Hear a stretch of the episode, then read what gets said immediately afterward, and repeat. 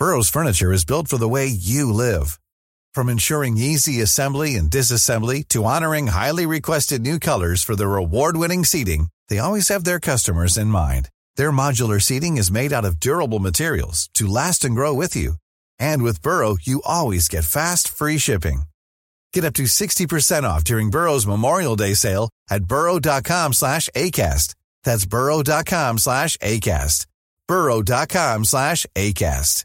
Ready to pop the question? The jewelers at BlueNile.com have got sparkle down to a science with beautiful lab-grown diamonds worthy of your most brilliant moments. Their lab-grown diamonds are independently graded and guaranteed identical to natural diamonds, and they're ready to ship to your door. Go to BlueNile.com and use promo code LISTEN to get $50 off your purchase of $500 or more. That's code LISTEN at BlueNile.com for $50 off. BlueNile.com code LISTEN. Planning for your next trip? Elevate your travel style with Quince. Quince has all the jet setting essentials you'll want for your next getaway, like European linen, premium luggage options, buttery soft Italian leather bags, and so much more. And is all priced at 50 to 80% less than similar brands. Plus, Quince only works with factories that use safe and ethical manufacturing practices. Pack your bags with high-quality essentials you'll be wearing for vacations to come with Quince. Go to quince.com slash pack for free shipping and 365-day returns.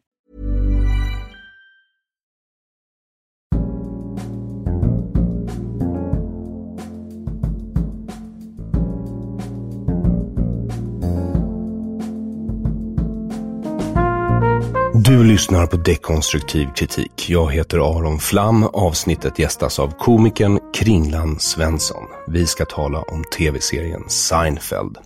Men först vill jag tacka dig som stödjer dekonstruktiv kritik på patreon.com där du hittar dekonstruktiv kritik på adressen patreon.com aronflam i ett ord. Det går också bra att donera via Paypal med bitcoin eller på swish 0768 943737. 0768 943737. På hemsidan aronflam.com finner du också t-shirts, muggar och böcker. Citatboken Jag älskar att bli citerad har nu kommit ut och går att beställa, så gör gärna det. Turnén The Liberators har kommit igång och premiären i Uppsala var fantastisk. Jag hoppas att du som kom också hade trevligt, för jag hade otroligt trevligt. Nästa vecka, den 27 oktober, är vi i Linköping på The Crypt. Det finns fortfarande några få platser kvar till extra föreställningen i Stockholm den 1 november. Den ordinarie föreställningen den 2 november är slutsåld. Det finns biljetter kvar i Norrköping, dit vi kommer den 3 november på Norrköping Bron Salong och Scen, nämligen Harrys ovanvåning. Den 10 november är vi i Göteborg på Valand, men det är slutsålt. Vi kommer dock eventuellt att ha en extra föreställning. Jag återkommer i så fall om det. Det finns biljetter kvar till föreställningen i Malmö den 17 november på Slakthuset, så kom gärna och gör oss sällskap när vi befriar Sverige. Biljetterna finner du på theliberators.se som du hittar länk till även på aronflam.com under fliken merchandise. Kringland Svensson gjorde allt. Under några år var han en drivande kraft både framför och bakom kameran och mikrofonen på både SVT och Sveriges Radio. Men efter att ha trillat in full i en humorpodd och efter en dålig recension i Aftonbladet, tidningen han för tillfället jobbade för, sagt att han ville använda ett trädgårdsredskap som tillhygge mot sin dåvarande chef Åsa Lindeborgs kön, blev han av med alla sina uppdrag och utkörd i kylan. I podden sa han visserligen också att han ville misshandla litteraturkritiken Viktor Malm. Det verkade dock ingen i landet ha några problem med. Jag var en av få som fortfarande ville jobba med Kringlan. Det samarbetet höll dessvärre inte. Idag jobbar han för humorproduktionsbolaget Under jord som drivs av den eminente och intelligente Simon Svensson. Tillsammans med komikern Jonathan Unge, som även han gästat Dekonstruktiv kritik, gör de podcasts under namn som Della Sport och Della Monde. För några veckor sedan stötte jag på Kringlan på stan och han gav mig en bok han just hade läst om tv-serien Seinfeld som heter Seinfeldia. Efter att ha läst den bjöd jag in honom till dekonstruktiv kritik för att diskutera Seinfelds påverkan på kulturen. Njut! Hjärtligt välkommen ska du vara, Kringland Svensson, till dekonstruktiv kritik. Ska jag kalla dig Kringland nu? Eller är det Kristoffer Jag tycker eller du ska K? ta det du är mest bekväm med. Så att Kringland. du inte får en konstig situation. Nej, eh, Kringland Svensson. Ja. Och nu känner ju jag dig, men om du bara lite snabbt för mina lyssnare som inte känner dig. Jag brukar nämligen börja med den extremt vida frågan, vem är du? Ja, jag är ju komiker Ja. i första hand. Kanske i enda hand egentligen. Men sen tar det lite olika former. Att jag gör stand-up comedy sen, vad är det, 15 år tillbaks. Jag poddar rätt mycket. Jag har en podd som heter Della Sport i lite olika variationer. Sen skriver jag också. Skriver Mm. böcker. Och jag är också musiker i någon mån. Jaså? Jag Det var nyheter för mig, Jag har som ändå har känt dig i många, många år. Två skivor med mitt band QK. Jaha, Mm, hur mm. har det här kunnat undgå mig? Ja, men du är, hänger du mycket på Spotify? Det- Nej, jag ska Nej, det är ju inte en Nej, men- fysisk plats Alltså, egentligen.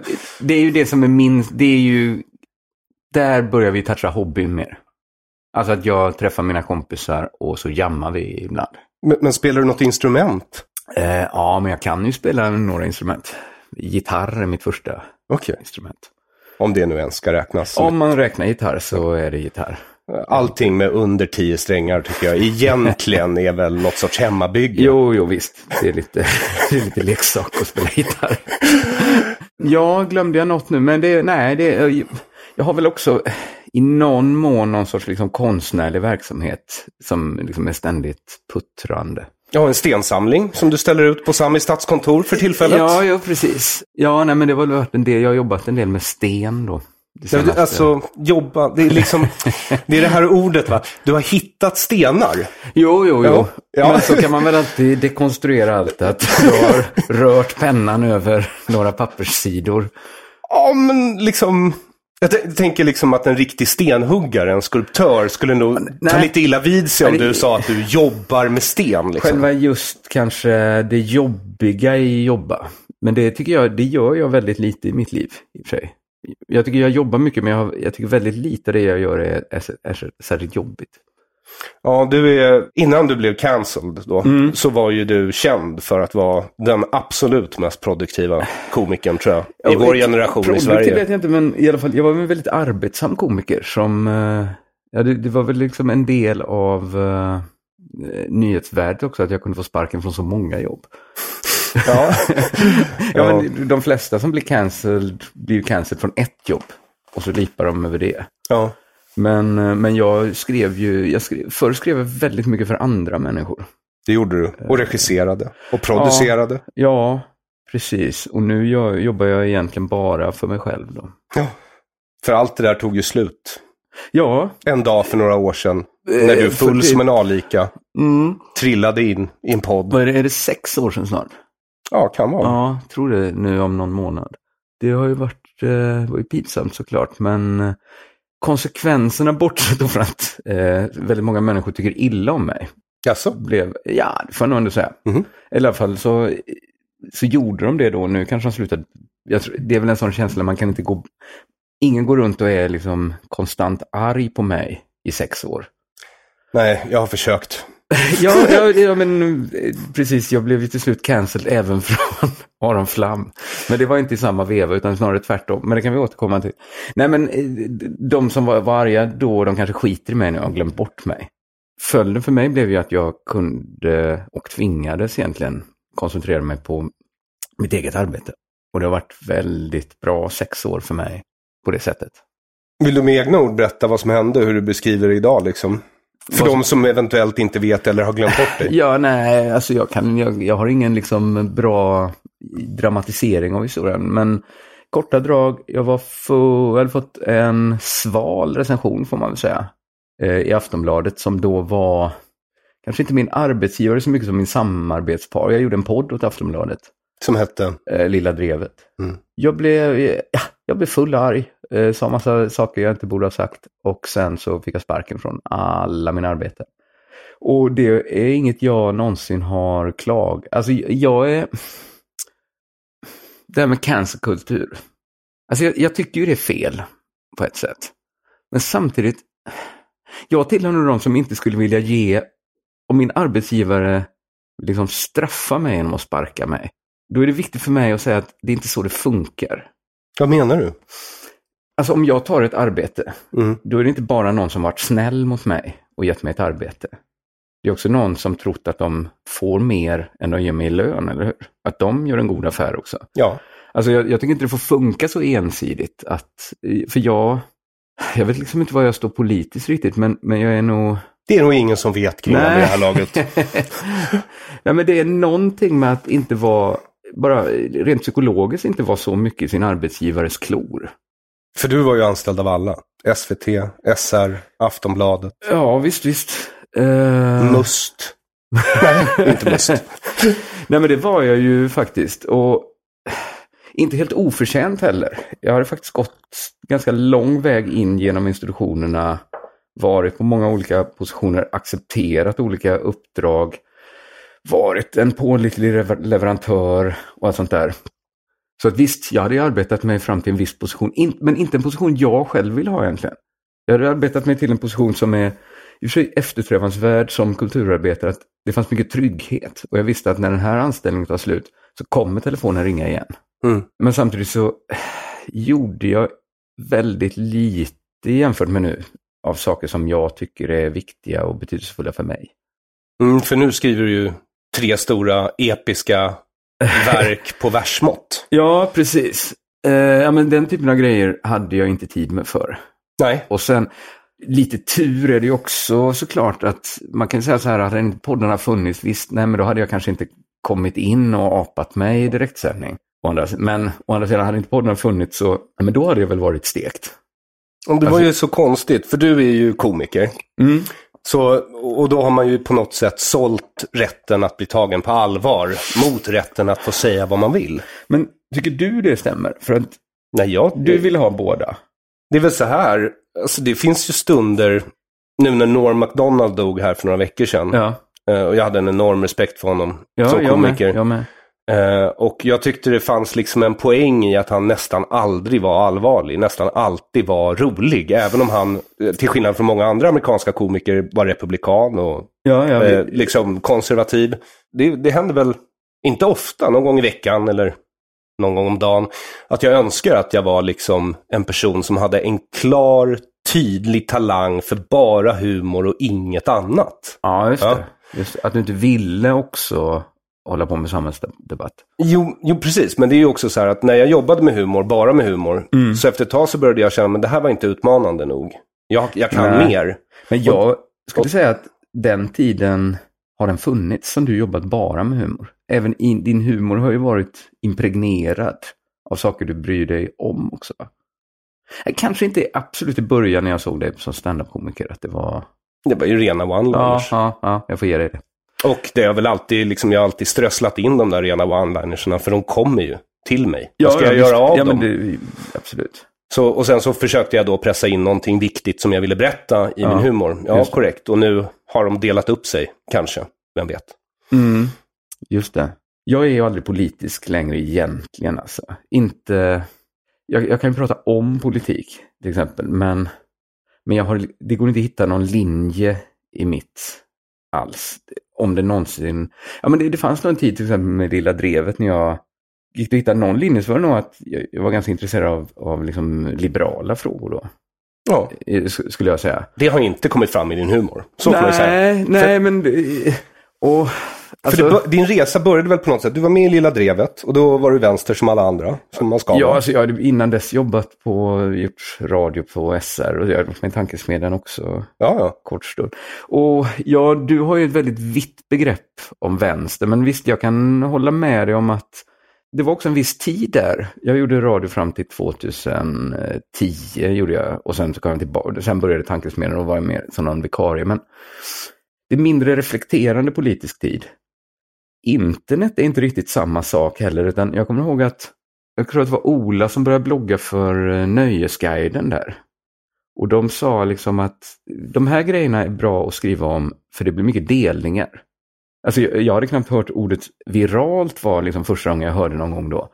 Så att till exempel kanske bärsa, skriva en, en, ett blogginlägg eller göra en radioprata som bärsade Sverigedemokrater det var kanske så här, jo visst fanns det en självklarhet i liksom det rent politiska, framförallt då, då var det ju ett sjukare parti att rösta på rent, bara om man såg till vad folk tyckte och vågade säga i fikarum. Men det var också ett sätt att bli spridd liksom. Alltså det var ett sätt att få en framgångsrik bloggpost eller liksom skämt att, att sprida sig i något. Jo, jo, men när du började göra Lilla Drevet, Mm. eh, då var det väl det var väl någon sorts performance att du liksom, det är så likriktat i den här podden. Ska Ja. inte jag vara konservativ ett Ja, år? eller höger sa vi lite mer. Ja, ja, ja väldigt- visst, visst. en väldigt Och- bred syn på högern hade ju du då. Ja, men högern är ju lite bred eftersom det är både liberaler och konservativa. Mhm. Sam, ja, men det är väl svenska högern. Du tycker att jag har en, en bred eh, definition av vänstern. Jag tycker bara att allting från Ja, men när man SD pratar och och vänster så blir är det vänster. konstigt nu. Jo, precis, men då blir det nästan meningslöst. Ja, Eller, men sossarna är ju sossar, Moderaterna är sossar, MP Ja. är någon sorts sossar, vänstern är sossar, jo, precis. Liberalerna är sossar, Centern är sossar, SD är sossar. Ja, precis. KD då blir det lite sossiga. onödigt att prata om vänster och höger om man tycker att det bara finns ett. Ja, men då, då finns det väl andra skalor man pratar om nu för tiden. Ja, det gör det. Frihetlig och auktoritär till exempel. Men, Mm. men vad Ja, jag, men jag men, kan vad jag menar när jag säger så är bara att jag tycker Ja, att Sverige lider av ett århundrande av socialdemokratisk dominans. Jag liksom. säger inte emot det jag säger heller inte emot att det fanns en likriktning på Sveriges Radio eller att den likriktningen var ganska smittsam. Eller smittsam, den var, ingen tänkte på något annat sätt. Och att ofta var lösningen att inte, om man inte ville hålla på med det så gjorde man inte eh, politisk humor. Men sen blev det ju ålagt uppifrån att vi inte skulle ha ett, innan gjorde vi ett vanligt humorprogram, sen skulle det vara ett uttalat politiskt program. Och då blev det ju mer komplicerat såklart. Men det blev också mer, eh, heter det, divergerat. Tankesmedjan var ju ändå, även om du tycker att alla var vänster säkert, så var det ändå mycket mer hö- eh, blandat åsiktsmässigt än ett normalt, en normal humorreaktion på SR var innan. Mhm. Ja, men det, det kanske det inte nu säger så betyder. mycket. Nej. Det kanske, men det var i alla fall det, för att det hade varit konstigt att bara ha Liv och Kakan. De ringde ju aldrig mig kring den. Nej, de ringde inte dig, men det var många de inte ringde heller. Men okej, å andra sidan är det många som paraderat förbi. men å andra sidan fick du göra ett tv-program för SVT som var politiskt. Mm, det fick jag. Ja, eller fick och fick, du Eller- sålde väl in det själv. Jag sålde, ja, Micke Lindgren sålde in det. Det är han som ska ha eventuell cred för det. Mhm. Men, men eh, ska vi fortsätta gräva ner oss i det här nu? Vem Nej, jag vet inte riktigt varför vi pratar så mycket om, eh, om Nej, men det är bara för att jag börjar alltid med den där frågan. Just det, den är så stor som man hamnar... Man hamnar liksom, ja. Men nu har ju inte jag lyckats vara arg på dig på väldigt Nej, länge. För det är väl ungefär, det är väl kanske nästan sex år sedan du blev arg på mig. Ja, men så här är det ju, att du var med i Lilla Drevet och Mm. så fick du sparken. Och jag stöttade ju dig. Man kan, ja, ja, Du hade väl säga. inga jobb. Nej, jag inte haft Och några jag- jobb. jag- så jag gav risk- du mig ett jobb. Ja, och jag riskerade hela produktionen på SVT för att du skulle Absolut, få det jobbet. absolut. Och det var Och för att du skulle få stå med namn i eftertexten. Ja, men det var inget jag bad om. Nej, och ledningen vägrade. Så till slut, så att, så att, jo, men jag uppskattar gesten och jag uppskattar verkligen att du var den som fanns där och som gav mig ett jobb. Det är lätt att vara lite kaxig i efterhand, men det är klart att det var ganska tufft att förlora allting då. Min fru var gravid och jag hade inga inkomstmöjligheter. men det är ju som du Eller säger. möjligheter hade jag men jag hade inga inkomster. Ja, men det är som du sa tidigare. Visst, det var väl moraliskt riktigt att ställa sig på din sida. Men det var ju också så att de slängde ut en gu- guldklimp Ja, på ja, ja. gatan. Och jag plockade upp den guldklimpen. först gjorde du det och sen gjorde Simon och Jonathan det. Och, Ja. och nu har vi en väldigt framgångsrik podd. Ska inte säga att det bara är, det är såklart inte mitt, min förtjänst bara, men också. Nej men sen blev vi ovänner ett par månader senare. Och Ja. sen har vi nästa... För att du högg mig i Ja, ryggen. du upplevde det så. Du högg mig i ryggen med en tveeggad dolk. Men alltså, jo, jag håller med om att jag högg dig i ryggen, Ja. men med något väldigt, något väldigt mjukt. Något mjukt? Ja, inte en dolk. Alltså, Nej. egentligen, I min värld så kokar det ner till att jag behövde ringa två telefonsamtal en dag. Och visst, jag kan ge dig rätt, jag borde ha ringt dig först. Men nu, ring, nu var du i USA, så jag ringde vår, vår tredje vän först där. Jag kan väl uppleva, jag upplevde då, kanske upplever nu med, eh, fortfarande att du kanske överreagerade en aning. Mhm. Jag förstår att man kan bli besviken och så ibland. Att, Jag hade dragit ihop en hel produktion. Du hade, jag vill bara säga också så här att jag bekostade produktionen sen. Gjorde du? Ja. Ja, men då så. Betalt. Då är väl. Kai nöjd i alla fall. Kaj är nöjd. Nu kanske du kan... Ja, mitt arbete är fortfarande oavlönat, killen. jo, jag har säkert gjort lite oavlönat arbete för dig någon gång. Till exempel nu. Det skulle vara det här. Mm. Och också, så sågs vi, nu sitter du ju på Sami stadskontor. Nu sitter jag här igen, ja. För att jag ska säga det att vi har väl kanske sprungit på varandra en, tre, fyra gånger om året sedan dess. Mm. Och då brukar vi alltid ha ganska trevligt. Ja. När vi ses i Fältöversten eller i jag har, svårt att, och jag har svårt att fortsätta. Jag är arg snabbt och ljudligt och sen så brukar det gå över. Ja, men jag har ändå upplevt att det, det har ändå suttit som en tagg ganska länge.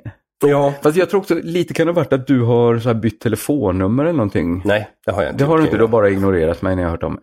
Nej, men, jag ringer alltid upp även om det är dödsfiender. ja, men jag har ändå försökt höra av mig på Facebook några gånger. Där kanske du bytt inlogg där- och varit eh, Alltså- utslängd. För några gånger har jag, jag, jag har inte haft ditt telefonnummer.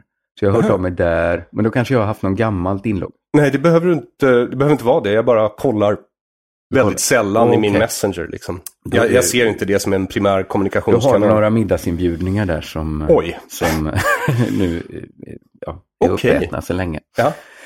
Ja, eh, i alla fall nu sitter vi här. Nu sitter vi här. Vänner eller inte så kan vi i alla fall eh, föra oss civiliserat i Ja. varandras sällskap. Det, det, det, det, verkar ju gå. Och sen så för någon vecka sedan så gav du mig, när vi sågs i Tessinparken, så gav du mig en bok som du just hade läst som heter Seinfeldia. Ja, av Jennifer eh, Cation Armstrong. Ja, för att jag tänkte, jag har aldrig pratat Seinfeld med dig. Nej. Eh, Det är alltså en amerikansk tv-historiker som har skrivit en bok om Seinfeld. Inte den första tror jag inte, men jag skulle tippa att det är en av de bättre. Ja, alltså den, den, eh, det är one någon- of the best books of the year enligt Esquire Ja. och Time Out New York. Men jag skulle eh, säga att det är väl referensverket, tycker jag, i alla Mm. fall till Seinfeld. Den är gediget gjort och eh, har intervjuat många av de som var, var med och skapade Seinfeld. Men det, det slog mig när vi sågs att, att jag inte visste, eftersom vi inte pratade om Seinfeld, så visste jag inte om du, hur du stod, såg, vad, vad, vad, vad Seinfeld var för dig. Men jag, jag kände rätt sagt att naturligtvis har Seinfeld varit viktigt för Aron någon gång. ja. Dels för att du är min ålder, ungefär. Mm. Då är man ju, jag antar att du såg det, såg du när det gick på SVT redan? För det var en sån sak, Jag antar det. det, det dök bara upp helt plötsligt. Och jag var den som råkade se det i min familj. Och sen introducerade de andra. Men vad, vad har Seinfeld varit för dig? Alltså just komikern Jerry Seinfeld har ju Mm. varit nästan ingenting för mig. Det för han är ju, i ja. serien så är han straight man. Mm. Och på scen så är han för polerad för min smak. Och hans skämt rör sig ofta om sånt jag inte bryr mig så mycket om. Men serien Seinfeld har betytt enormt mycket för mig. Eh, och inte minst därför att den var, den var ju så judisk.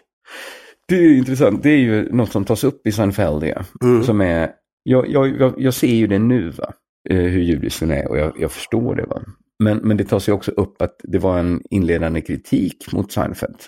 Ja. Som, är alltså, som kunde ha hotat hela seriens existens. Att, att de här, som jag tror är faktiskt judarna på tv-bolagen. Mhm. Eller liksom tv-bolagscheferna. Många av dem judar själva. Många av dem är det. Tyckte, Men och det gäller ju också många producenter, alltså. skribenter, Ja, ja, det framför kameran. Ja.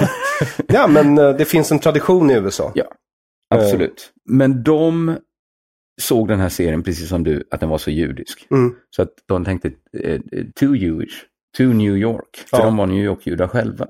Det här kommer inte resten av landet köpa. Liksom. Men det som händer är ju att, inte bara i resten av landet, alltså att man kan sitta i amerikanska mellanvästern och aldrig ha träffat en jude. Då tänker du inte på att de är judar. Nej. När jag satt i Borås och såg den, tänkte aldrig på att de var judar. Och jag kanske visste att de var judar.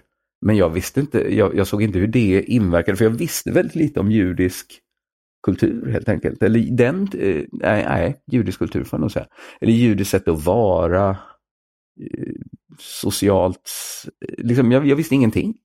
Men jag, jag tycker det är så konstigt därför att jag tycker det är så tydligt när man ser Seinfeld, även när man ser den kallt, att den är så pass inspirerad av Woody Allen. Liksom.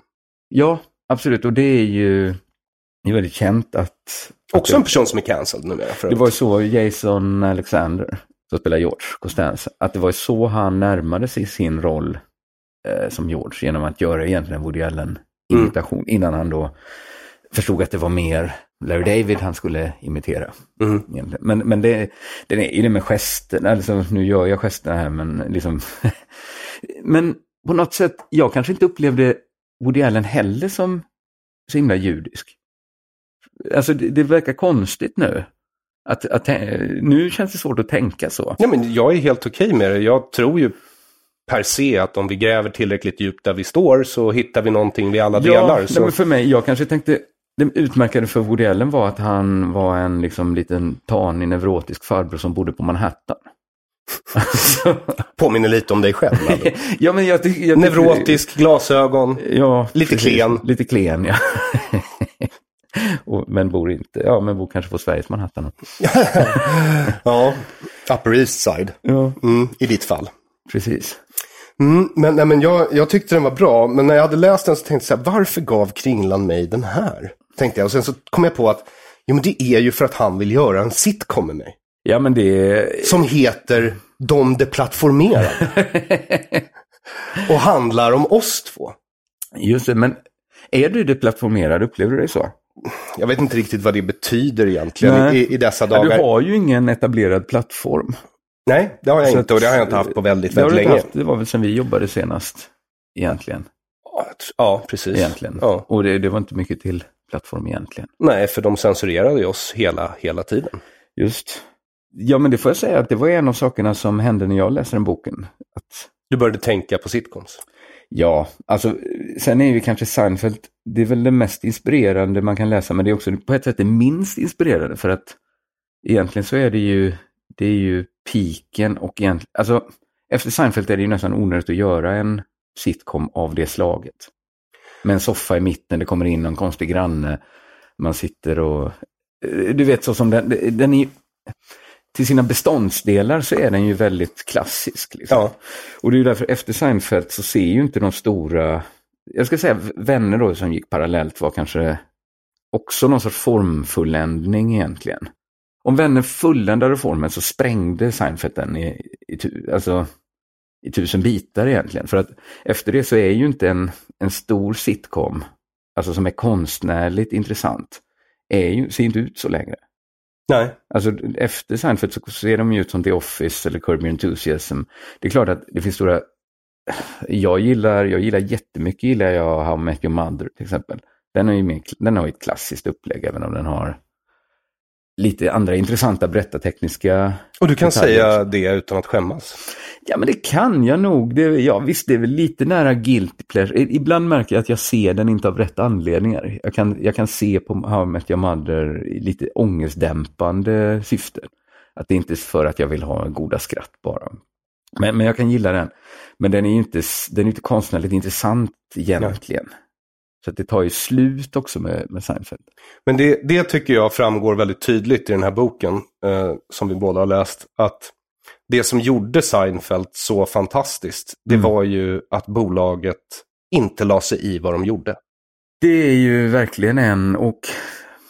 För det var ju vad som hände. Vad som hände var att Jerry får ett erbjudande, har ja. en tv-idé. Ja.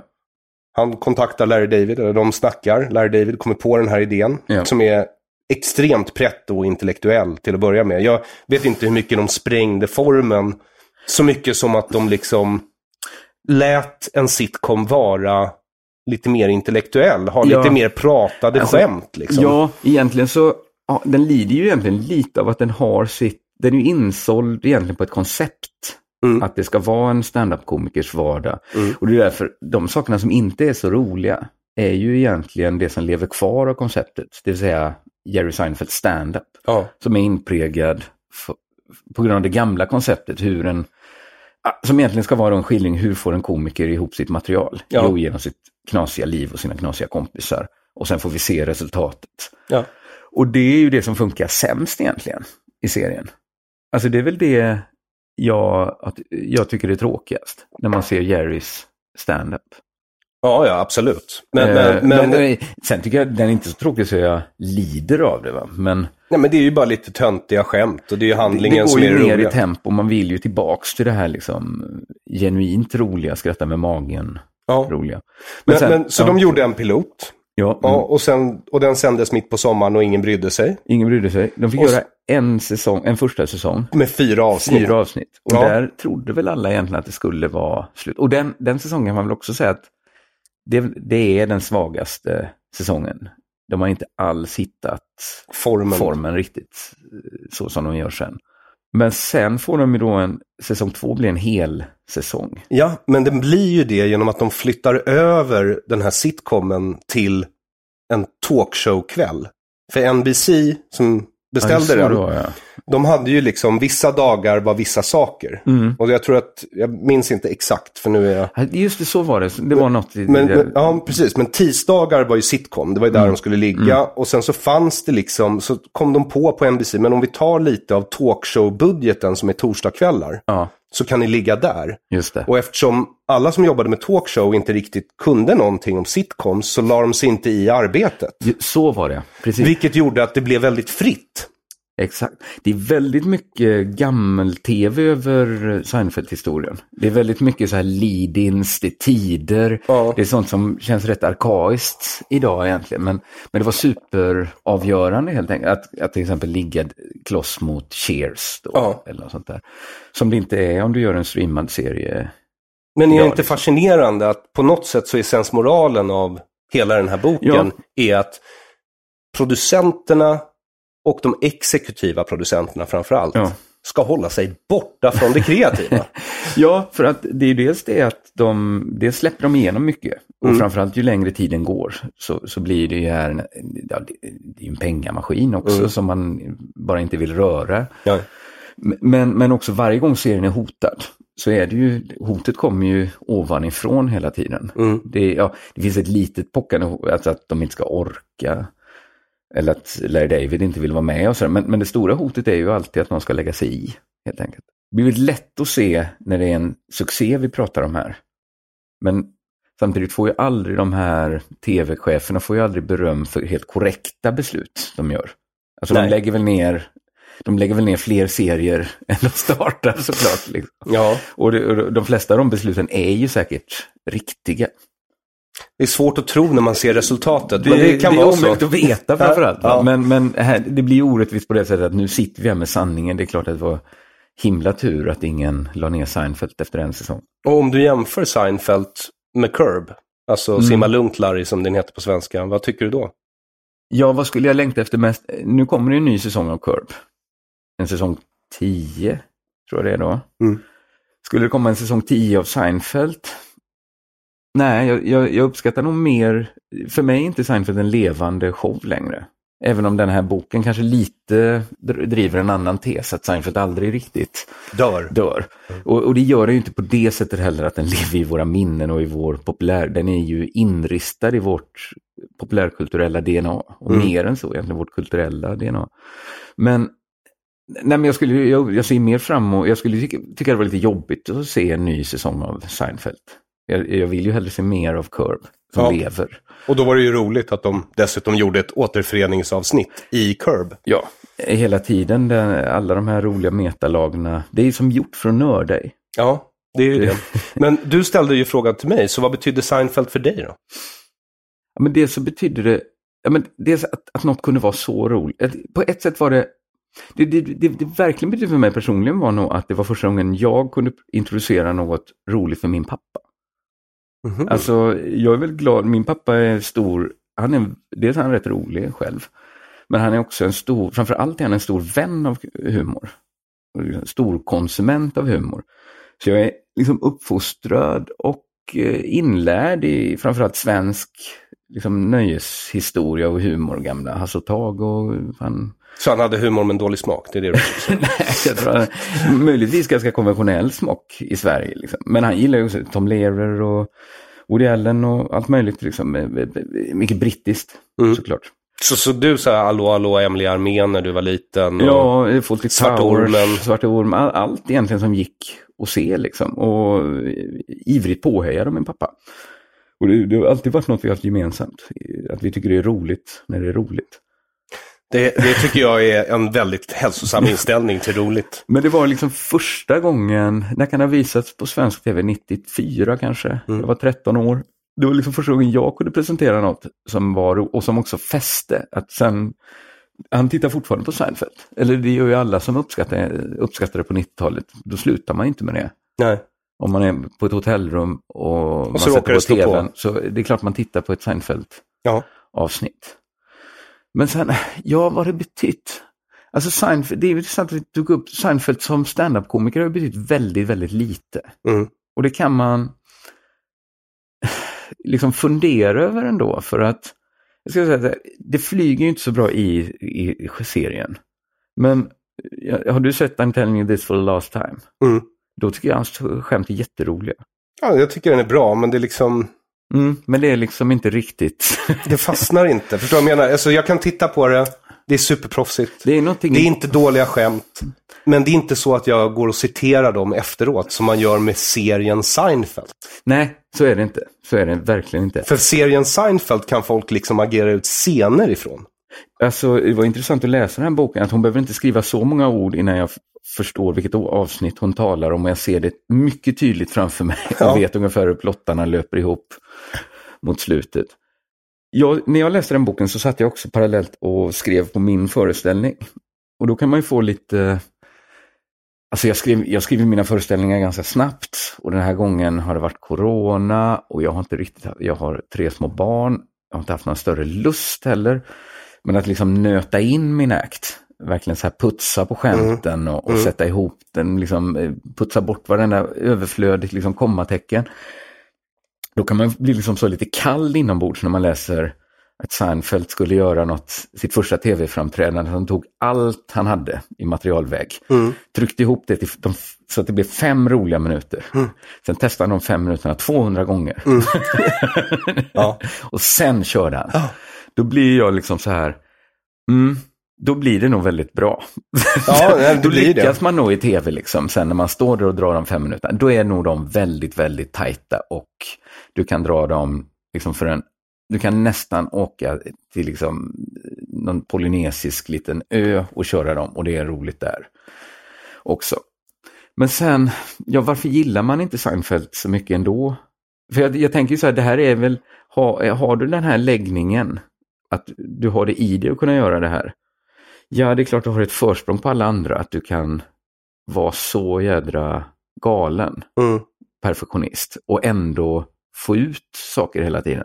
Men det, det jag tror stör mig med Seinfeld, som alltid har stört mig med Seinfeld, det är hans favoritsuperhjälte. För det säger så mycket om honom som person. Ja, det säger så mycket om honom som person. Därför Mm. att Stålmannen är en perfekt var. Det är därför han är så tråkig som superhjälte. Han är. Mm. perfekt, han är osårbar, han kan inte förlora. Nej. Nej. Enda gången han förlorar lite grann är när han möter en människa med hög IQ. Lex Luthor. Ja, ja precis. Men, men det är liksom... Eh, och, och, och det ser man ju i Seinfeld också. Liksom. Han bestämmer sig tidigt i sin stand-up att jag ska göra stand-up för hela familjer. Det ska inte vara några svärord, det ska inte vara någonting. Mm. Nej. Och det, det är en intressant kreativ begränsning man kan göra, alltså Ja. sätta för sig själv.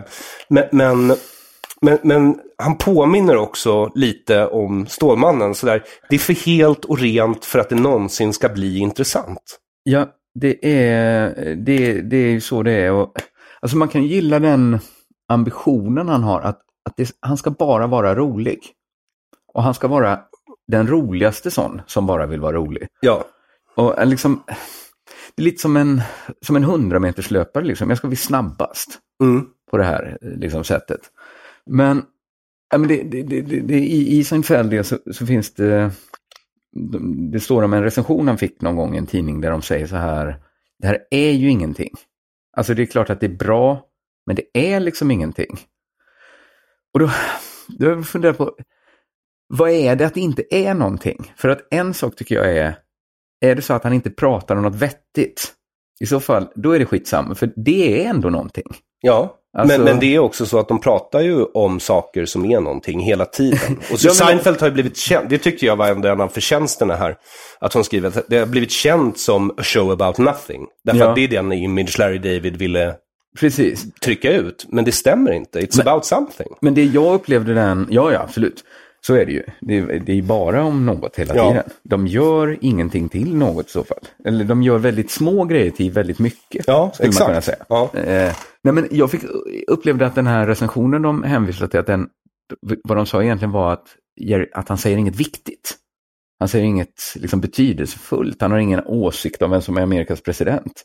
Men det är inte det som är mitt problem med Seinfeld, utan det är ju att det är det du är inne på tror jag, det finns liksom ingen kropp.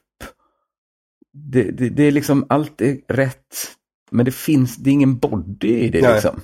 Att det, alltså det som hände var, efter att jag läste Seinfeldia, så blev jag genast sugen, jag har inte haft det suget på väldigt många år, men blev sugen på att läsa en annan stor judisk eh, humorist. Så jag plockade fram eh, Kafka, Mm. som jag inte läst sen Alltså jag, jo, jag läste väldigt mycket Kafka ett tag, men det mesta läste jag väl på gymnasiet. Också en sån jag inte tänkte på ljudligheten. Och nu när jag läste om processen så, så är den ju liksom in your face hela tiden såklart. Men det säger Kafka är väldigt roligt, så att jag, jag strök under en grej bara för att jag skrattade till så mycket. Det, det är precis i slutet av vilken processen? av processen. Ja. De kommer för att hämta han liksom. Mm. Man fattar liksom inte. Han tror att det är någon sorts dåliga skådespelare. Tyckte det var så roligt. Han skrev så här. De är kanske tenorer. Tänkte han vid åsynen av deras väldiga dubbelhakor. så tänkte några kommer och hämtar den. Kan de vara tenorer? de har ju sådana hakor. så började jag skratta åt det. Men sen kom liksom direkt efter, så bara fortsatte det Eh, med något som jag tycker är intressant och väldigt applicerbart på Seinfeld. Att han skriver så här. Ansiktena var så rena att det äcklade honom. Man tyckte sig nästan se den rengörande hand som petat i- deras ögonvrår, gnuggat deras överläppar och krafsat i rynkorna på deras hakor. Att det finns något där med liksom Seinfelds, det finns något i renheten med hans standup. som är lite äcklande. Alltså, det blir någon sorts, jag skulle inte gå så långt att säga äcklande, men kanske någon förfrämlingseffekt av det, att, att det är så jävla rent. Mm. Och lite så Kafka fortsätter det med att, i alla fall för mig som professionell humorist då, det är ju vad jag är, så ser jag också arbetsprocessen. Den ligger framför Seinfeld liksom Mm. hela tiden. Jag kan aldrig helt liksom, liksom gå in i det. När jag ser CK eller eh, Norm så ser jag inte processen. Jag, jag, får aldrig de äckel, eller äckel och milt uttryckt, men de känslorna finns inte där för mig och där kan aldrig Seinfeld bli liksom en av de stora.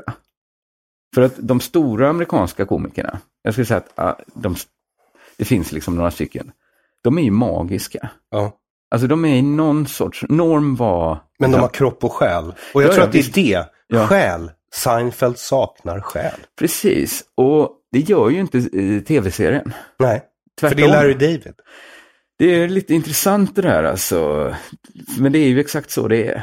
Jag, jag strök under en grej i hela den här boken. Jag brukar stryka under rätt mycket i böcker som är underlag för den här typen av samtal vi har. Eh, men här var bara en sån intressant grej eh, om Larry David. Jag skulle vilja att du, om du kunde läsa den högt. Ja, det blir lite comedy också här när jag ska läsa. Nej, det är Det var bara, bara det är bara en mening. Uh, David was, Alexander noted, also uh, constantly balancing his sense of other worth, uh, worthlessness with an inflated ego. Mm. Det är en bra spänningsfält för humor. Ja, och jag kände igen mig själv så otroligt mycket i den meningen. Att jag balanserar hela tiden mellan den här känslan av total värdelöshet och varför uppskattar inte alla mitt geni? Ja. Men tror du inte det är att det är svårt att arbeta utan att blåsa upp egot? Jo, fast i det här fallet, alltså det här tror jag, det här är ju någonting i Larry Davids personlighet. Som är liksom med honom sen födsel och uppväxt. Jo. I någon sorts ohelig allians. Och i just hans fall är det ju extra liksom delikat för att han är ju, alltså han har ju inte ett upplåst, han har ju ingen dålig självuppfattning när det kommer till hur begåvad han är. Alltså han är ju Uppenbarligen jättebegåvad. Ja. men, men, men det är ju så också, och det är ju alltså någonting som är allmänt känt, att det gick ju väldigt bra för Jerry på scen innan de började göra den här tv-serien. Folk uppskattade honom, han fick jobb, han fick en agent. Mm. Ja. Larry David däremot Han var, lite mer som Kringland Svensson. Ja, han var mer, precis, han var äldre eh, och mindre framgångsrik. Ja, och gillade också att skälla ut publiken. Ja, och hade inte riktigt det i sig att gå, kanske gå den extra milen, men inte gå de extra tio milen Nej. som Jerry hela tiden gjorde. Och han skulle väl inte vunnit så mycket på det här, hans stil. Alltså, min, stil skulle, min, min standup skulle inte bli så jävla mycket bättre, tror inte jag, om jag satt som Jerry. Ja, alltså jag har ju försökt. Jag började ju så. Eller liksom Ja. inte, inte hel och ren kanske, men jag Nej. började ju med extremt noggranna, inte ett kommatecken för mycket. Kommer att lära det. sig sina skämt som att det vore trosbekännelsen. Mm. Liksom. Jo, men jag var nog mer... Men det kan jag tycka, det kan jag tycka är en bra idé att göra eh, när man är ny. Alltså Ja. lite som att lära sig teckna fint Ja, innan man liksom går loss. innan man blir kubist. Innan man sätter en liksom gunga över tavlan och liksom droppar färg bara. Jag förstår. Pollock. Eh, precis. Nej, men jag vet inte, han kanske inte, han kanske inte behövde kunna rita fint, men, men jag tror det, det men Picasso kommer kunde det- rita fint. ja då. Ja, och sen jag blev han kan kubist. också rita ganska fint. Nej, men i, i comedy finns det också, det finns också det att alltså det är väldigt svårt att gå upp och vara liksom en vild kraft. Alltså när man inte kan hantverket. Ja. Alltså visst, jag hade väl skrivit mina första 20 minuter snabbare om jag hade varit som eh, CK är idag direkt. Mhm. Men, liksom. ja, Jag bara går upp och pratar om mina barn. men väldigt få människor blir så direkt. Ja, väldigt få är sådana ja. Utan det är ju lite egentligen, för mig var det, jag, jag, jag kunde inget annat än att försöka skriva roliga små skämt, lära mig dem utan till säga dem. Det, det var, allt annat hade varit ett alldeles för högt krav att ställa på mig. Ingen skulle tycka det var särskilt roligt om jag gick upp som en vild liksom, kraft bara. Och Nej. sa det som föll, föll in mig. Jag var, jag, var så, jag var så nervös, bara stå på en scen, jag skulle få tunghäfta direkt. Så det var också ett sätt att bara, att det ens skulle vara möjligt att köra. I, I princip så tror jag att jag upptäckte någonstans några år in att det blir roligare både för mig och för publiken om jag släpper in några procent kaos i det här. Jag är ju där också. Mm. Att om man måste välja mellan de här, mellan Seinfeld och Jerry. Nej, Men Seinfeld och Larry David. och Larry, ja. Eh, så, så, så är det klart att, och det är mycket mer romantiskt att vara Larry David. Alltså, så det, men, men som liksom idealtyper så hamnar ju man, jag hamnar ju närmare Larry David. Så är det ju bara. Jag, jag har inte mycket av det pilliga i mig längre i alla fall. Skönt att höra på något sätt. Men det, jag, jag kände, det var jag som började fråga vad har Seinfeld betytt för dig? Det är en ganska svår fråga för att det har också betytt ganska lite egentligen. Rent eh, hur mycket den på, alltså det är väldigt lite man gör, du eller jag, som, som påminner ens om den serien. Ja, speciellt jag har väl gått väldigt långt ifrån Ja. social commentary. ja, ja, men även, alltså inget liknar ju, inget jag har jobbat med liknar egentligen Seinfeld. Alltså det har haft väldigt, ganska lite impact på en rent, vad man säga, arbetsmässigt. Ja, Kanske är det, jag kände en stor sorg när jag läste den här boken. En stor sorg över att Sverige kommer aldrig producera något så här bra i humorväg. nej men USA har bara gjort det en gång. Ja, ja, absolut. nej, men det, Men, men det kommer liksom, alltså det finns ju inte, vi arbetar ju inte så här överhuvudtaget. sorgen skulle ju kunna vara också att, men jag tror att vad Seinfeld betytt egentligen det är att jag har redan sett det roligaste jag kommer se. Det kommer aldrig komma en till, en, en ny serie som jag kommer tycka är så rolig. Ja, jag är inte Och så inte säker. så ikon. Det är klart. alltså, Arrested Development, Arrested första Development. tre säsongerna. Ja, jag skulle säga faktiskt, eh, jag kollade om amerikanska The Office förra året. Mm. Den är ju, den är väldigt, väldigt, väldigt rolig alltså. Du är den andra personen som säger det till mig den här hösten. Ja, Branne men- sa samma sak. Det, det går inte att komma ifrån, alltså det är ju ett, ett ja, Det ja, det, jag tycker den är fantastisk. Jag, jag tycker att engelska The Office är fantastisk också, båda har högsta betyg i min värld. Va? Men, men jo, visst, okej, det, det, jag- det kanske kommer komma ro. Men jo, nej men jag kanske kommer ha så roligt igen. Men, men det kommer kanske alltid vara den bästa serien. Att jag, det är ändå den bästa serien. Och den finns på ett sätt bakom mig nu. Det, jag, kan inte träffa, jag kan inte möta min fru i, Sein, i Seinfeld. Inte, är hon för ung? Hon är född 90 och hon tycker inte den verkar kul. Och jag tror inte hon kommer tycka den är så kul när vi ser den heller. Hon kommer kanske till och med förstöra den för mig. Om hon sitter med och surar. Ja, risken finns. Men eh, däremot är jag inte rädd för att se om den. För jag vet att den kommer vara bra. Ja, jag har försökt eh, Älskvärd. visa min fästmö Mm. eh, Blackadder. Glöm det, det går inte. Nej, Det är nästan bara konstigt. Men jag har inget, inget, eh, inget ont om Blackadder. Men ska vi tillbaka då till köttet och Mm. potatisen, det vill säga den här eh, sitcomen, de deplattformerade som du vill att vi ska göra tillsammans nu. Vad ja, handlar den om? den får väl handla om ett gäng som är deplattformerade. Jo, men då måste den ju börja till exempel med hur du blir cancellerad. Om den måste vara strikt verklighets... Det är faktiskt också en intressant, intressant sak med Seinfeldia. Att Mm. den berättar hur viktig verkligheten är för Seinfeld. Det, vissa saker är ju nästan lite knäppat. Det gränsar liksom till en form av magi där att namn är så viktiga för dem. Ja, Alltså karaktären måste ha, det finns redan en som har det namnet. Så att deras jurister måste kontakta den här människan. De kanske till och med måste betala den. ja. Istället Joe för bara- till exempel. Precis. Istället för att bara ändra i manus. Ja. Det känns så lätt. Men de har den här väldigt liksom, magiska inställningen till det. Som jag antar är också lite judisk. Möjligt. det finns en typ av judisk mystik där. Som inte bara, alltså en typ av mystik skulle man kunna säga. Det kanske är en Jag tror att det är mystik säga. faktiskt. Därför att Det inom all många esoterika, alltså magi, så, exakt, så är så namn väldigt viktigt. ja. Eh, så, så är det bara. Men de blandar ihop, de köpte ju namn av folk. Alltså De riktiga namn. Men dessutom att de kunde ha, det viktiga var att alla plotlines, då alla historier som berättades, skulle komma ur riktiga livet.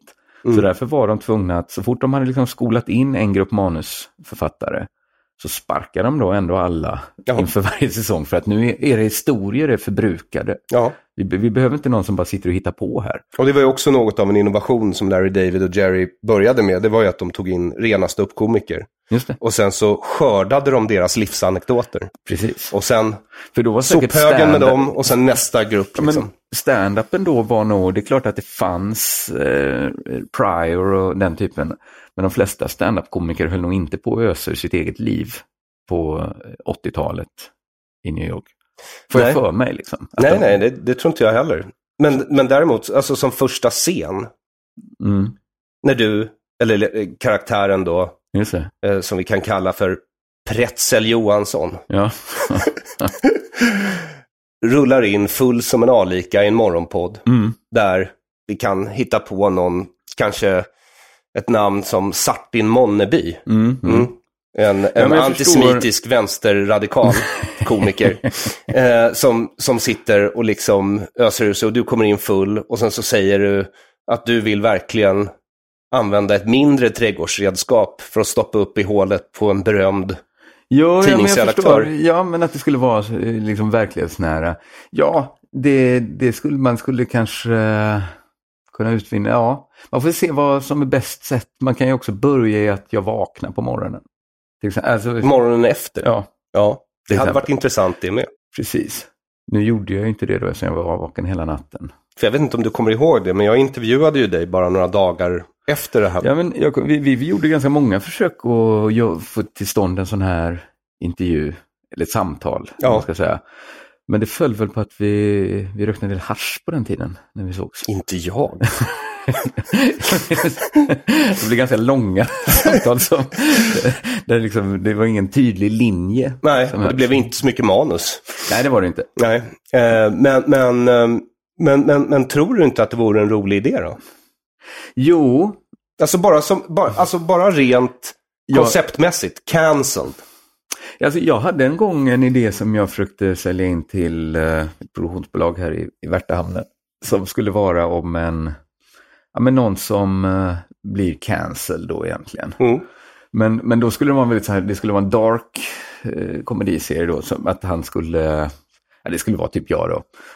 Men, men som skulle istället få, för det, det är också något som händer att om man blir, om Gud stänger ett fönster, eller stänger en dörr så öppnar han ett fönster liksom. Mm.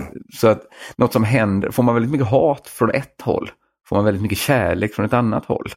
Ibland kan det vara så. Det kan faktiskt vara så att, Mm. men det, jag, jag tror att kärlek, kärlek på internet överhuvudtaget är lite, det finns en toxisk tendens i det. No shit. För att folk älskar en när, de, när man är som de vill att man ska vara.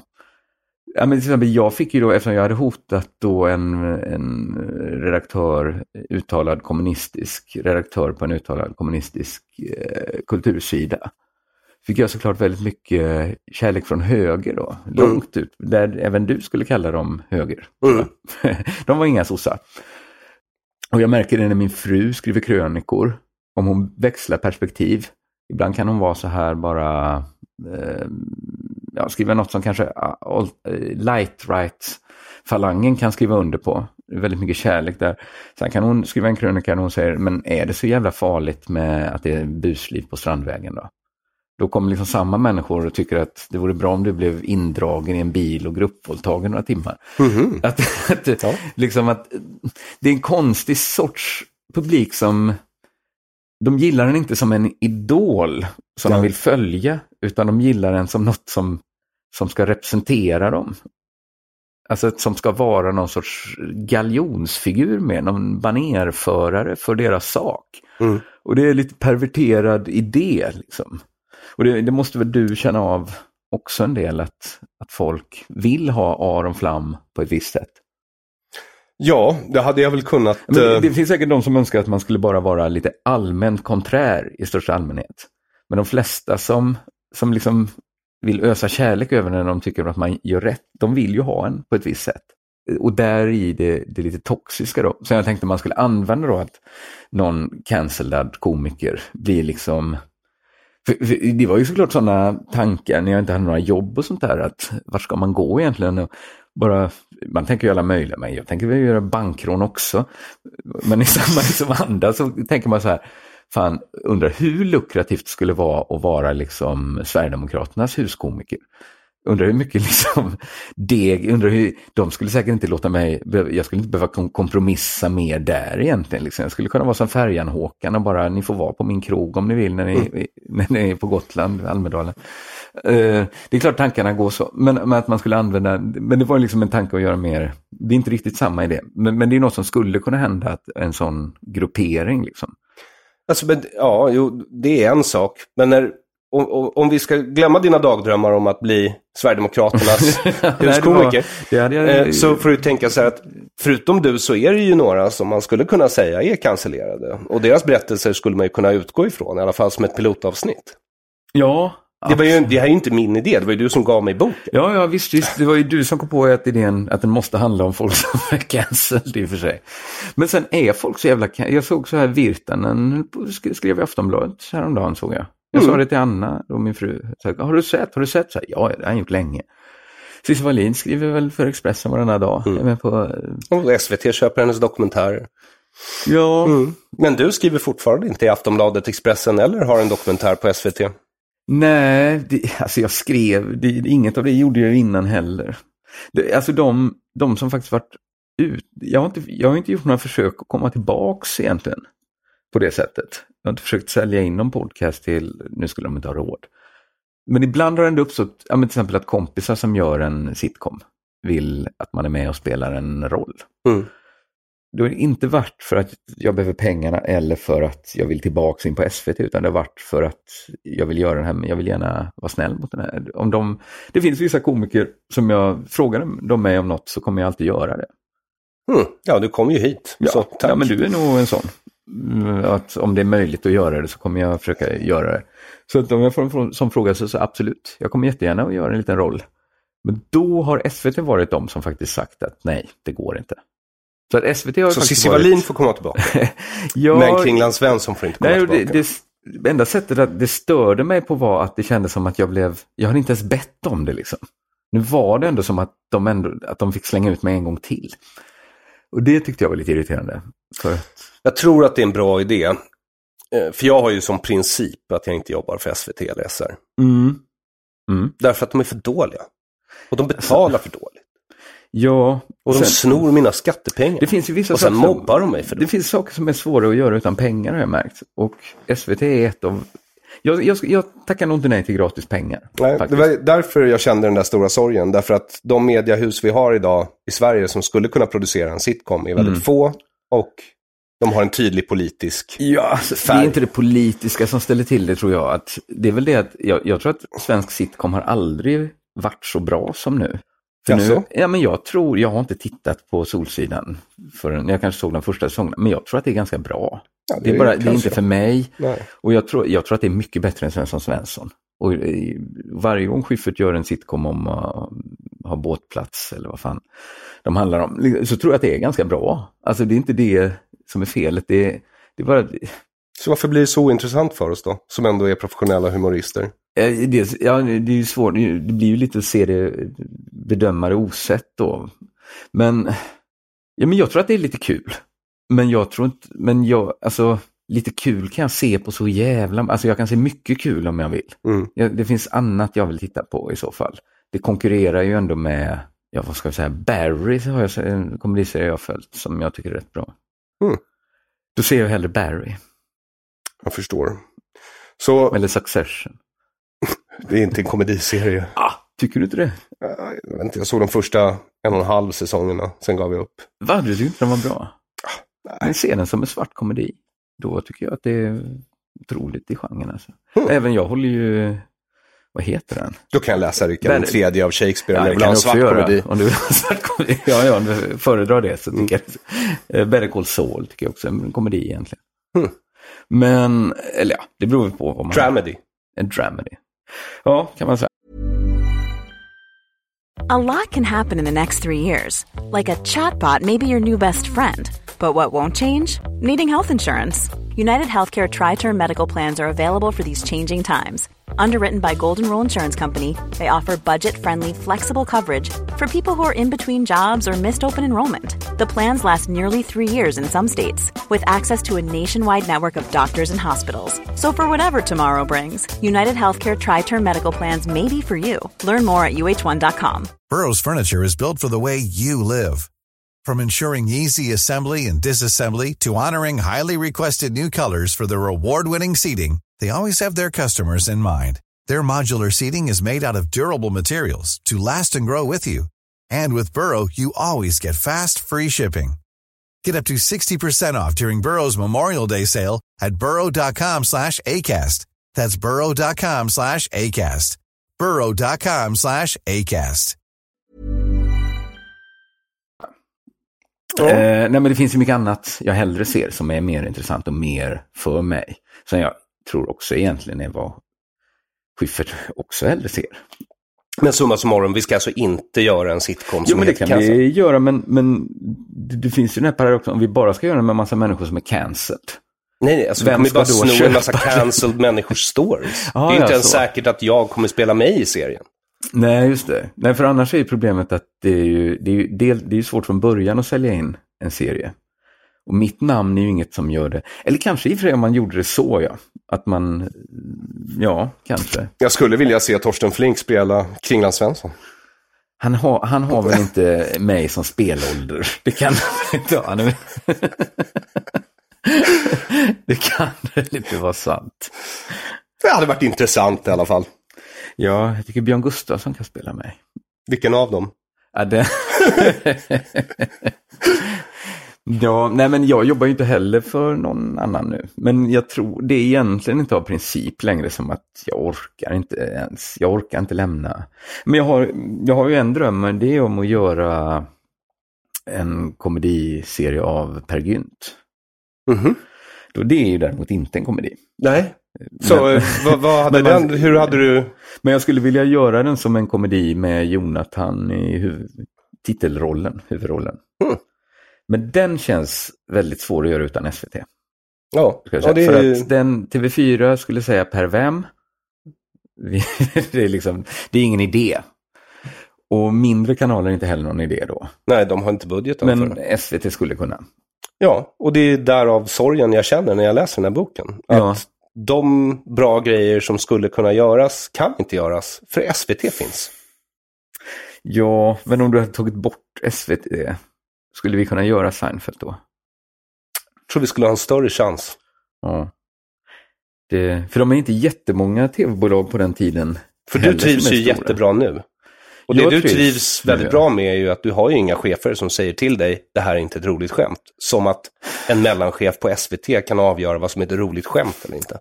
Ja, det är jag väldigt glad för. Och jag framförallt är jag väldigt glad för att något jag var väldigt trött på, det var att börja jobba i att någon annan kommer med en idé. Nu ska vi göra ett program som är så här. Mm. Vi behöver det här. För det, det, jag ska säga så här, jag är faktiskt inte helt cancelled från SVT, för jag fick faktiskt en förfrågan om att göra en grej. Del, vår podd Della Sport Mm. fick ett erbjudande om att göra, arbeta för SVT. Och då fick vi, jag tror vi fick en kvarts miljon för att göra en pilot. Och då sa jag så här, ja men, ja, men kanske då.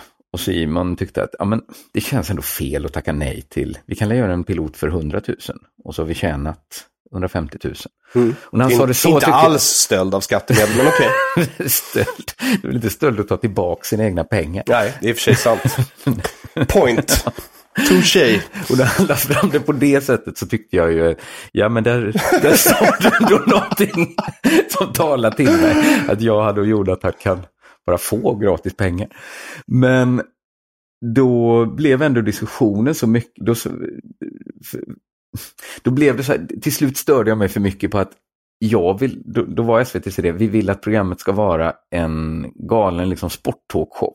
Tänk svenska nyheter, fast det handlar bara om sportnyheter. Och då sa jag att det är ju det vi gör. Det är Mm. ju vår podd du beskriver nu. Mm. Den finns ju redan. Japp. För det där är ju SVT experter på. Att gå in, se ett pop- någonting som är populärt hos Ja. allmänheten, fri media. Och sen så tar de det.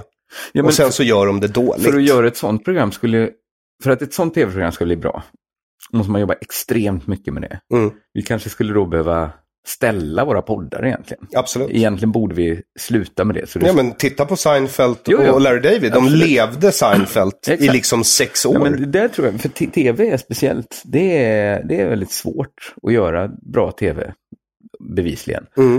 Eh, så det, det är liksom vad som skulle krävas. Och jag kände bara så här att nej men den, ins, den satsningen och det risktagandet, jag är inte beredd att göra det för någon annans idé. Jag vill ju inte göra det här. Ja. Jag vill göra Per Gynt. Ja. Så jag sa att jag kan vara med på detta om vi får samma pengar, men vi gör Per Gynt. Men då var ju idén att vi skulle göra en sportshow och det var tydligen då eh, ristat i någon stentavla. Så att då blev det att jag var inte med och gjorde den piloten ändå. Och det blev inget program som SVT köpte. Så jag ska inte säga att jag är, jag är väl inte cancel längre då. Nej, Men ja, men jag grattis. jag är Då kan inte- du inte vara med i den här sitcomen som jag Nej. tydligen har kommit på. Tyvärr, det får bara vara sådana som fortfarande ja, djupt hatar. Men ehm, Djupt hatad. Jag pratade faktiskt med en juridikprofessor häromdagen. mm, Som sa till mig att Aron, du vet väl att 50% av alla människor hatar dig och 50% av alla människor älskar dig. Och jag tänkte, nej, så Nej, kan det inte vara. det Det, kan vara som- 20% av alla människor hatar mig, 20% av alla människor älskar mig. Och 60% bryr sig inte, eller inte, alternativt vet vem jag är. känslor kring det. Eller hur? Ja, så är det. Han menar väl bland de som vet vem du är. Ja. Men eh, ja, det var en dramatisk terapeut då, att det är så binärt. Det är inte en terapeut, det var en juridikprofessor. Juridik, jag, jag, Min terapeut säger inte ett ord. nej, eh, vad var vi? Eh, Vi börjar närma oss slutet vi tror jag. närmar oss slut. Ja, jag har lite, som vanligt lite bråttom iväg sen. Ja. Tyvärr, det har varit roligt att fortsätta snacka. Jag tycker att vi fick ihop något, det fick vi inte. Jag tycker det. Men var det inte också en sista grej, att det var sjukt att läsa hur man producerade Seinfeld? Att de, de spelade in det som att det var ett nyhets... Som att det var Saturday Night Live. Mm. Att det var inspelning, de skrev i veckorna, spelade in. Mm. Alltså, man, alltså jag fick Framför livepublik. framför live. Och sen alla, alla off-location så spelade de upp på bioduk framför publiken Ja. så de fick äkta skratt. Att, ja, men bara, det visste jag ju på något sätt att, jag visste ju att den inte var inspelad i New York. Men när man, när man bara tänker på det, att just allt man ser är kulisser. Och hela maskinen som jobbar 22 då veckor då man sitter och skriver ett avsnitt i veckan, spelar in det, klipper det, sänder ut det. Att, nej det är klart att, det är klart att vi inte kommer kunna göra något sånt i Sverige. Det kommer kanske aldrig mer kunna göras något sånt. Jag fattar inte ens varför man gör det så. Varför ligger man så nära sändning? Spännande. Ja, vilken nerv alltså. Nej, otrolig, otrolig bok tyckte jag det var. faktiskt. Eller det var otroligt mysigt var det faktiskt att åter, återupptäcka Seinfeld. Och så passande nu då när den kommit eh, på Netflix. Exakt. Det kan man säga om Seinfeld att den har ju också, tidsmässigt ligger den så himla bra. Den, den liksom lyckas krama ur det sista ur liksom tablå-tv egentligen, när det är stort, alltså 90-talet, när det fortfarande är det enda. Sen ser den precis slut när liksom DVD-försäljningen liksom börjar komma. Mm. Och nu kan den gå liksom ytterligare ett varv på streaming. Ja, det är fantastiskt. Det är fantastiskt. Alltså. Och också det här du sa tidigare om att någon anklagade Seinfeld för att inte bry sig om vilken president det var. Sådär. Ja. Får man, tycker jag, komma ihåg att 90-talet var ju liksom, muren hade fallit. Det fanns ingen stor sak, alltså att leva för, utan det blev ju grunge för vår generation. Grunge, reality ironi, bites. Ja. Eh, den typ, precis. Ja. Och, och Ja. det tycker jag går igenom, och det ser man ju. Det blir ju tidsdokument från 90-talet, Seinfeld. Det är det verkligen. Och det, det, dels från 90-talet men också, det är också något som står i boken att det är också många stories kommer ju från 80. Det är liksom Ja, så är det ju. amerikanska 80-tal. Men sen approachen är ju klart 90-tal Ja, eh, till det. man började bry sig om väldigt små saker Ja, istället för de stora. precis. Vilken chokladkaka är den liksom, godaste? Ja, Säger mest om mig. ja men så är det. Så är det. Vilka gympaskor man ska ha. Jag vill tacka för att du kom hit i alla Du, fall. det var ett nöje att äntligen få komma hit.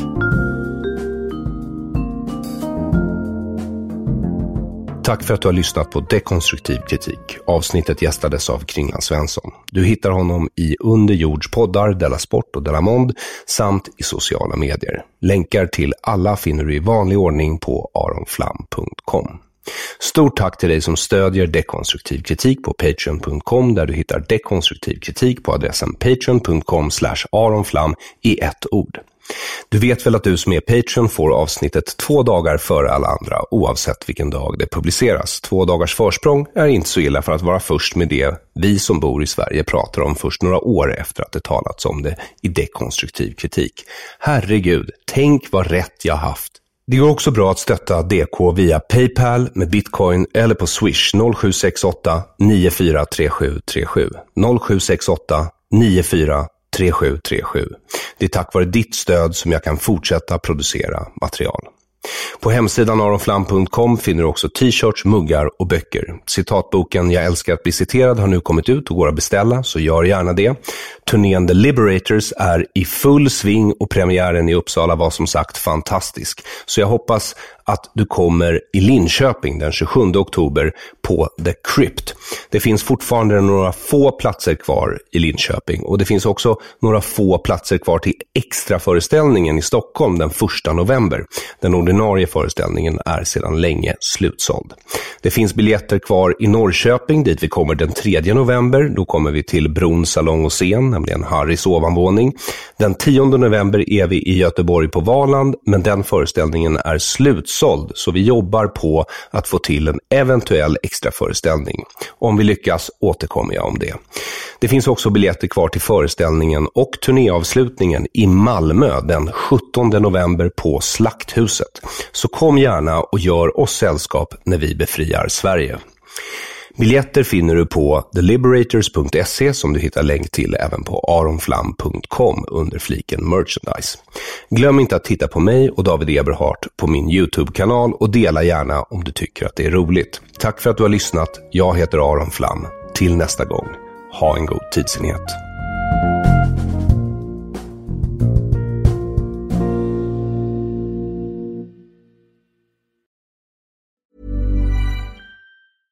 Even on a budget, quality is non-negotiable. That's why Quince is the place to score high-end essentials at 50 to 80% less than similar brands. Get your hands on buttery soft cashmere sweaters from just 60 bucks, Italian leather jackets, and so much more. And the best part about Quince, they exclusively partner with factories committed to safe, ethical, and responsible manufacturing. Elevate your style without the elevated price tag with Quince. Go to quince.com slash upgrade for free shipping and 365-day returns.